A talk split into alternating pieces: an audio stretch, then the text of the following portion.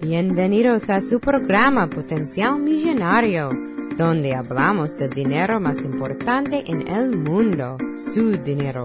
Y ahora con ustedes, Félix Montalara, autor del libro Potencial Millonario.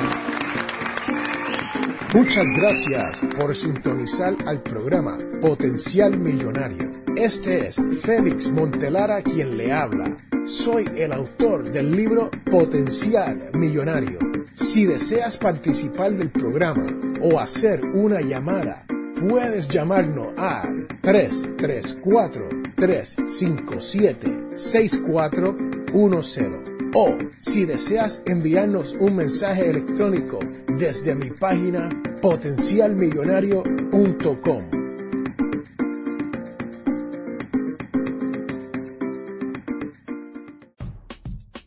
Hoy vamos a hablar del presupuesto, pero primero déjeme decirle algunos de los términos que debemos de conocer. ¿Qué es un activo? Un activo es necesario para la creación de riquezas.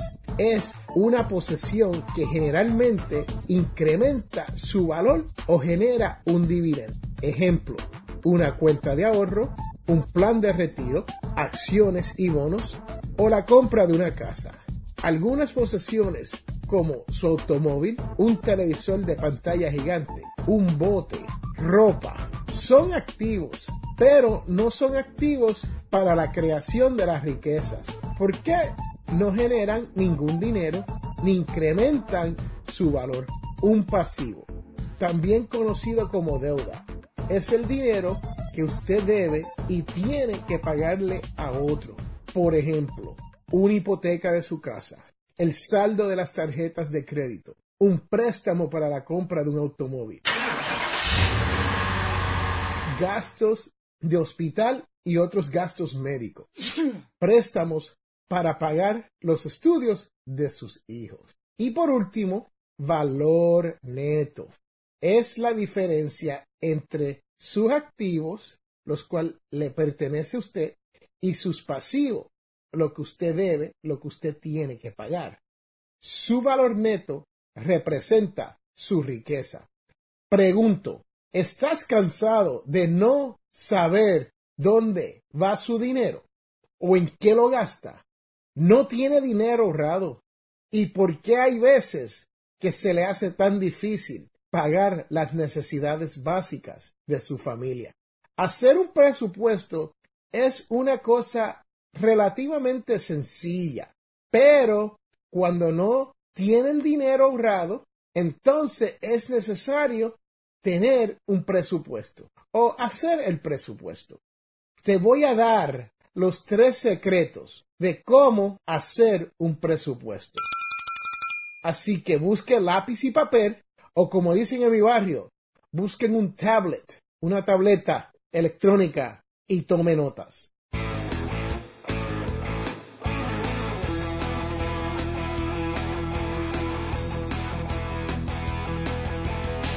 Primero, escriba todos sus ingresos y todos sus gastos. Vamos a comenzar con los ingresos. Apunte su salario, sus pensiones, el seguro social, dividendos, alguna renta o cualquier alquiler cobrado durante el mes. Incluya hasta las propinas cobradas durante ese mismo mes.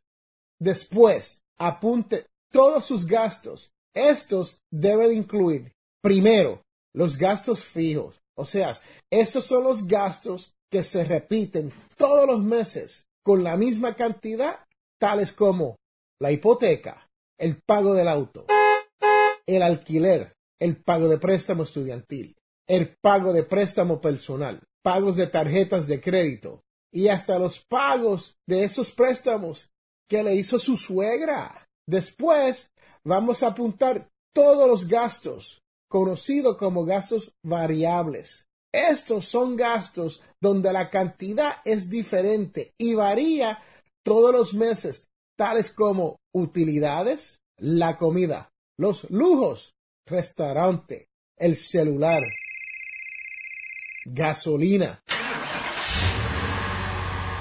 impuestos y hasta esos seguros que no pagamos todos los meses. Vamos a llevar un registro de todos los gastos que hemos hecho durante el mes. Yo sé, usted dirá, ¿cómo en un mes voy a guardar todos esos recibos? Bueno, yo les digo, se busca una caja de zapatos o una bolsa plástica de esas ziplocs, de esas que cierran, ¿no? Y echan todos los recibos o ponen todos los recibos dentro de esta caja o de esta bolsa plástica. Y al final del mes, busca una calculadora, suman todos esos gastos y verá cómo gastó su dinero. Si tienen una tablet o una computadora, pueden hacer entradas electrónicas en un programa Excel que lo puede crear usted mismo o puedes usar un servicio en línea como mint.com. Mint es M de Miguel, I, I de Ibeliz, N de Nora y T de Teo. Y si usted utiliza un banco con sucursal electrónica, siempre ellos tienen este tipo de servicio donde le dejan usted imponer todos los gastos mensuales y todos sus ingresos y electrónicamente vas a ver el resultado.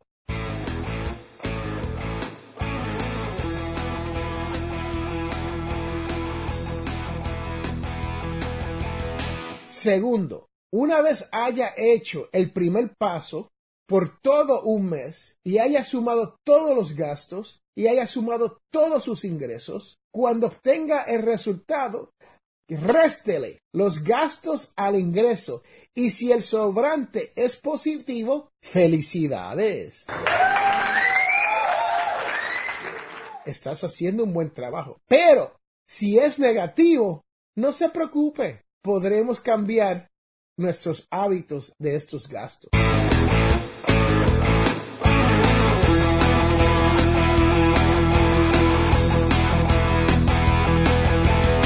Tercero, tercer secreto y el último secreto. Analice sus ingresos y sus gastos. Si no le gustó el resultado del segundo paso, eso quiere decir que usted no va por buen camino financiero. Ahora, si tienes una suma positiva, eso quiere decir que podrás dirigir dinero para ahorrar, crear un fondo de emergencia, irse de viaje, comprar una casa o simplemente gastar el dinero en lo que le venga la gana. Ahora, si no vas por el buen camino, vas a tener que examinar los gastos variables y ver cuáles puedes eliminar. Estos gastos variables que se pueden eliminar pueden ser no ir al salón de belleza dos veces al mes o llevar un almuerzo desde casa más a menudo para el trabajo.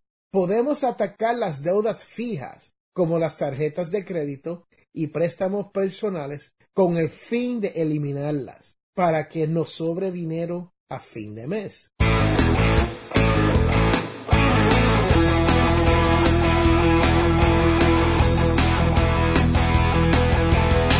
En fin, llevar un presupuesto no es fácil. Se toma determinación y madurez mental para sobrellevar el presupuesto, pero el beneficio de llevar un presupuesto logra que usted termine gastando menos de un 30% de su ingreso mensualmente. Eso es mejor que salir a encontrarse otro trabajo a tiempo parcial o hasta mejor que un aumento salarial de un 5 a un 8%.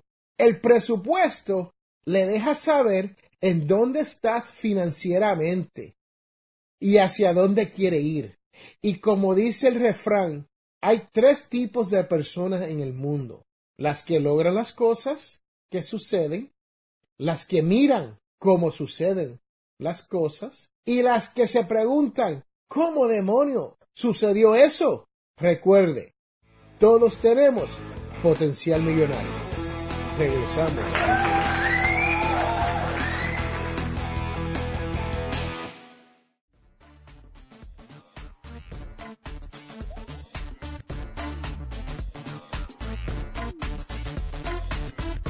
Les habla Félix Amontelara. Este programa es auspiciado por ninjapillow.com. Sí, así como lo oyen, ninja de karate y pillow de almohada. P-I-L-L-O-W.com.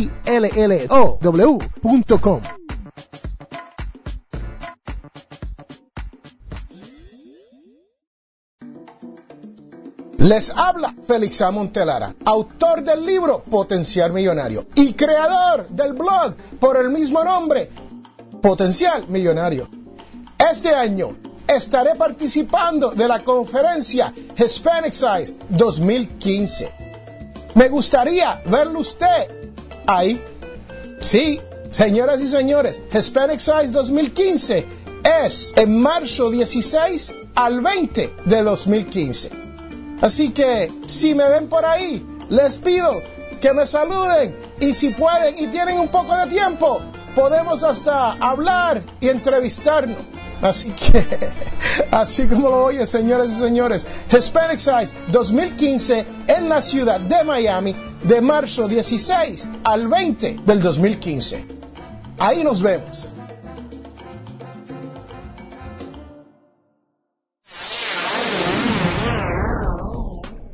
Regresamos a Potencial Millonario.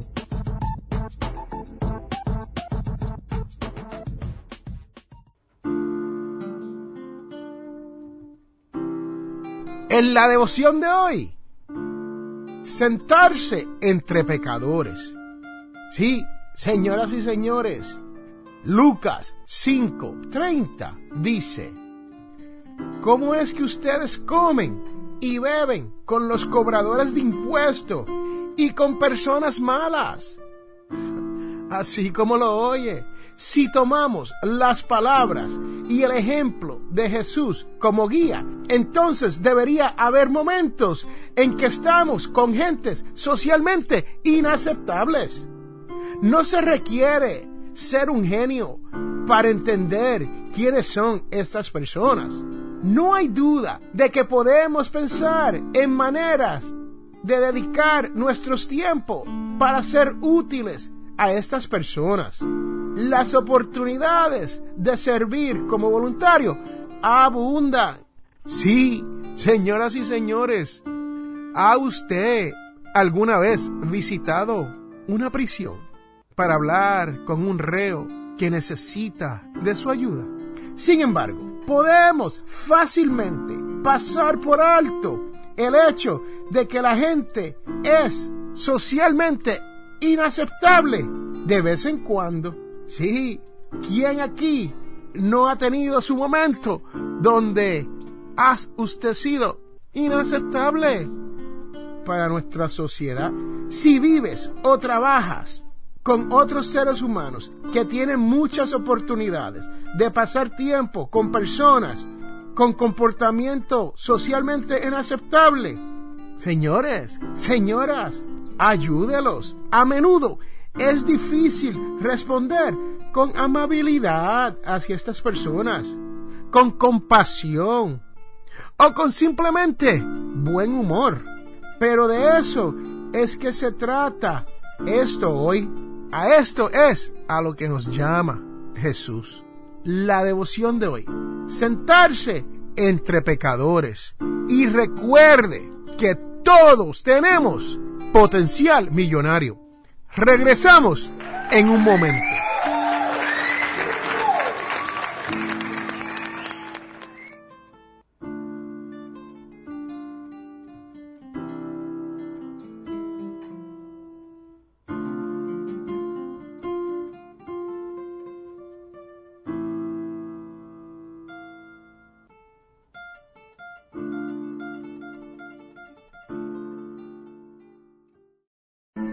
Te invitamos a la Iglesia Católica Nuestra Señora de Guadalupe. Tenemos misas en español todos los sábados a las 7 pm. Estamos localizados en el 545 White Road en Wiptonka. Para más información, llame al 334-567-0047.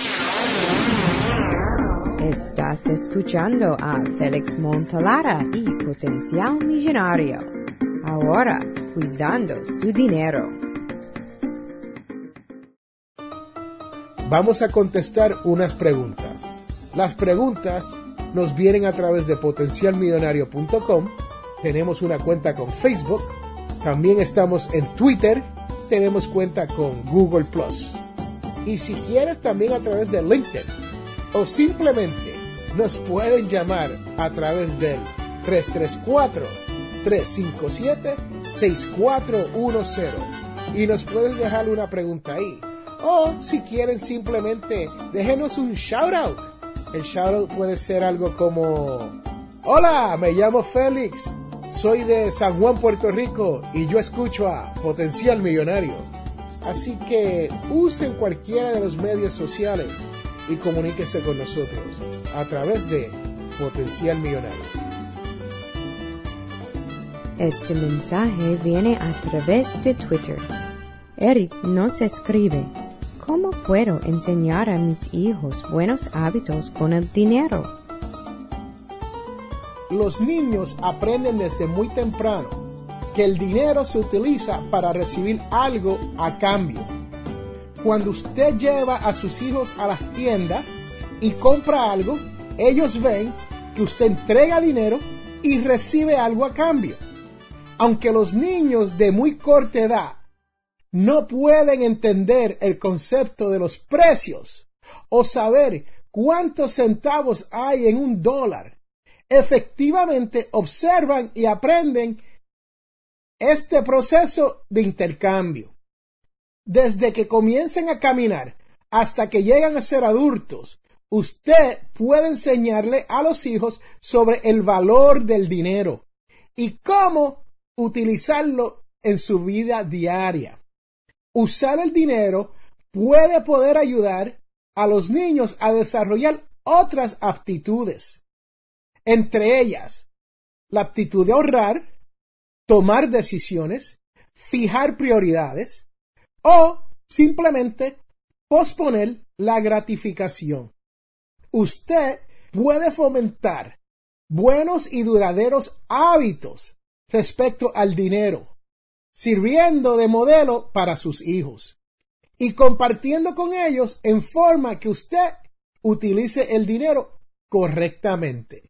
Si su hijo o hija es grande, ayúdele a crear un plan de ahorros para sus propias metas. Ejemplo, cómo comprar un juego de video, cómo comprarse una camisa y otras cuentas para metas familiares como la universidad. Lleguen a un acuerdo de la cantidad de los ahorros que usted puede igualar. O sea, usted le dice, Nicasio, guárdate cinco dólares y yo te voy a igualar cinco dólares y vas a tener diez dólares. Por ejemplo, o cuando lleguen a una edad donde quieran un carro, un vehículo, un auto, usted le dice, si se guarda 1.500 dólares, yo le igualo 1.500 dólares. Ahora, tenemos que ponerle límites a esa iguala, porque si no lo hace, viene Nicasio y se guarda 10 mil dólares y usted va a tener que igualar 10 mil dólares. Así que, cuidadito con eso. Programe tiempo para hablar sobre cómo funcionan las inversiones y cómo estas ayudan a las personas a alcanzar sus metas financieras más rápidamente. En un programa anterior yo le hablé sobre Carlos Slim y el padre de Carlos Slim, el señor Julián Slim, hacía esto. Él se sentaba y hablaba con sus hijos sobre cómo trabajaban las inversiones. Y mire qué pasó con el señor Carlos Slim uno de los hombres más ricos del mundo. Hable con su hijo o su hija sobre los buenos hábitos del consumo. Puede pedirle que recorte cupones. En resumen, los beneficios de orientar a los niños sobre el dinero pueden ser de corto y de largo plazos. Deje que los niños determinen cómo se le va a enseñar a usar el dinero. Use las mismas preguntas que ellos le hacen a usted para desarrollar sus lecciones. Explique a su hijo o hija que el dinero se gana. Considere pagarle por ayudar con ciertas tareas en la casa. Use una alcancía para enseñarle sobre los ahorros y los intereses. Fije metas de ahorro para animarlo y ahorrar una parte de su mensada, el dinero que usted le da, ¿no? Calcule cuánto ahorrar cada mes y aporte un porcentaje a modo de interés. Llévelo al banco, abrir una cuenta de ahorro que requiera un depósito mínimo bastante bajito, ¿no? Si le ofrece crédito, use un pagaré escrito. Establezca un calendario de pago y cóbrale interés. Sí, suena duro eso, ¿no? Cobrarle interés a los hijos de uno. Pero es importante que ellos aprendan que si ellos van a tomar dinero prestado, tienen que repagarlo con interés. Repase el concepto de acumulación o la capacidad de los intereses.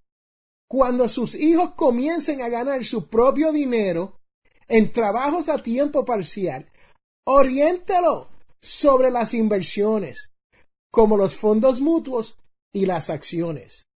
Es muy importante que usted le enseñe a sus hijos cómo manejar el dinero correctamente. Esto creará los buenos hábitos que estamos buscando.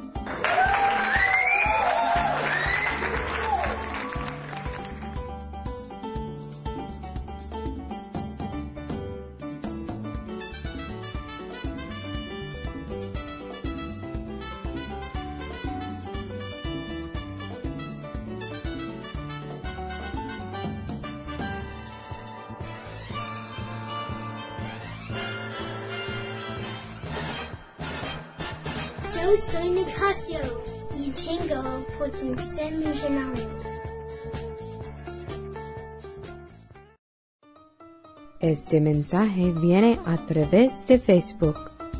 Al comprar un auto es mejor tener un intercambio o un pago inicial.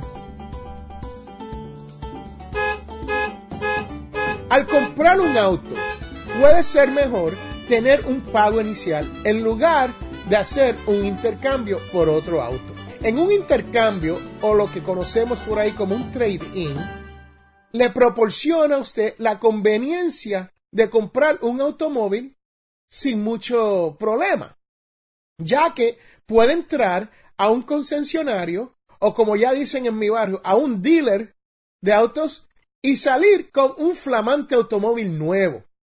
Pero esta comodidad tiene un costo significativo, ya que la mayoría de los compradores son propensos a dejar dinero sobre la mesa, recibiendo menos dinero por su vehículo que ya tiene.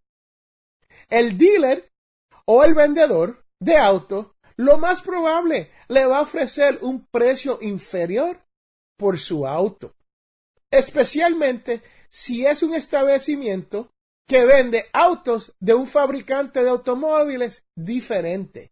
Ejemplo, usted posee un Ford y va a un concesionario de Toyotas. El mejor curso de acción sería la de vender su auto en una venta a otra persona, antes de hacer un intercambio o un trade-in en un dealer. Y use ese dinero obtenido de la venta como un pago inicial. Ahora, entendemos que vender un auto a otra persona conlleva un proceso el cual incluye la pérdida de tiempo y encontrar otra persona que necesite su auto y desee pagar lo que usted quiere. A veces eh, no es fácil. Al comprar mediante un trading o intercambio, reduce el factor de esa inconveniencia.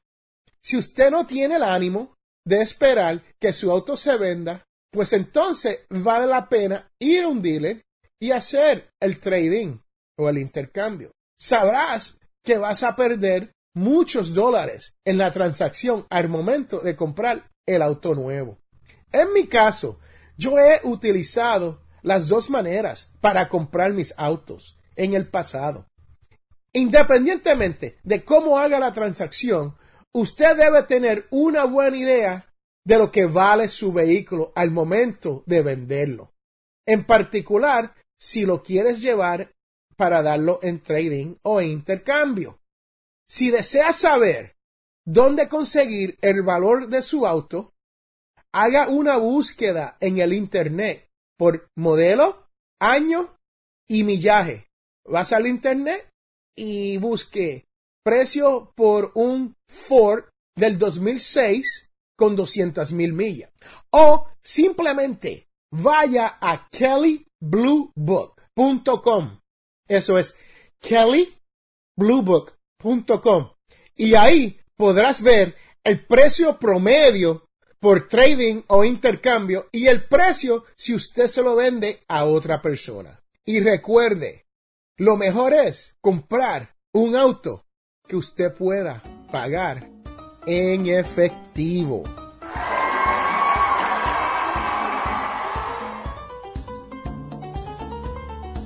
Este mensaje viene a través de Facebook. ¿Cuál es la diferencia entre un informe de crédito y un puntuaje de crédito? Su información de crédito es un reporte o un informe de su historial de deuda. Muestra su información personal, incluyendo nombre y dirección. También enumera todos sus acreedores o, en otras palabras, todos sus deudores, con saldos y actuales. El reporte de crédito demuestra lo que ha saldado en los últimos 7 a 10 años y las cuentas que están en mora o, como dicen en mi barrio, están atrasadas. También enumera todas las veces que usted ha solicitado crédito. Por ejemplo, si estás de compra y al momento de pagar le ofrecen un 10% de descuento por solicitar una tarjeta de crédito, en ese mismo momento, eso le va a salir en su historial de crédito, especialmente si has repetido este proceso periódicamente, o sea, que has ido de tienda en tienda un mes, dos meses, tres meses a la vez. Por ejemplo, se registra lo bien que se ha mantenido día a día con sus pagos y cuáles son sus últimos balances actualizados. El puntuaje de crédito, que a menudo acompaña a su historial de crédito, es una representación numérica de su relación con el crédito. Si usted desarrolla la mentalidad millonaria, eventualmente aprenderá que no tiene que estar aplicando para obtener deuda. ¿Por qué? Porque hacer pagos a los que uno le debe con intereses y rendimientos es lo que mantiene a uno pobre. Y si uno quiere llegar a la libertad financiera, es más fácil no tener tantas deudas.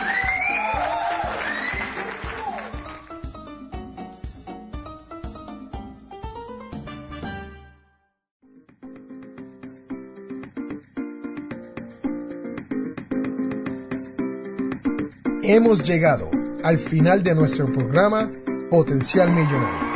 Si le gustó lo que escuchó hoy, se puede comunicar con nosotros al 334-357-6410 o se pueden comunicar a través de nuestra página web. Sintonice el próximo sábado a las 8 de la mañana y recuerde, todos tenemos potencial millonario. La información prevista en este programa es para ayudarles a entender los conceptos básicos de las finanzas personales y no debe ser tomado como asesoramiento jurídico legal u otros servicios profesionales. Esta información no constituye asesoramiento sobre impuestos o inversiones. Consulte su asesor en finanzas o impuestos con respecto a su situación particular. Potencial Millonario y Ofelis Montelara no es responsable por pérdidas directas o indirectas ocurridas por conceptos aplicados a la información expuesta en este programa.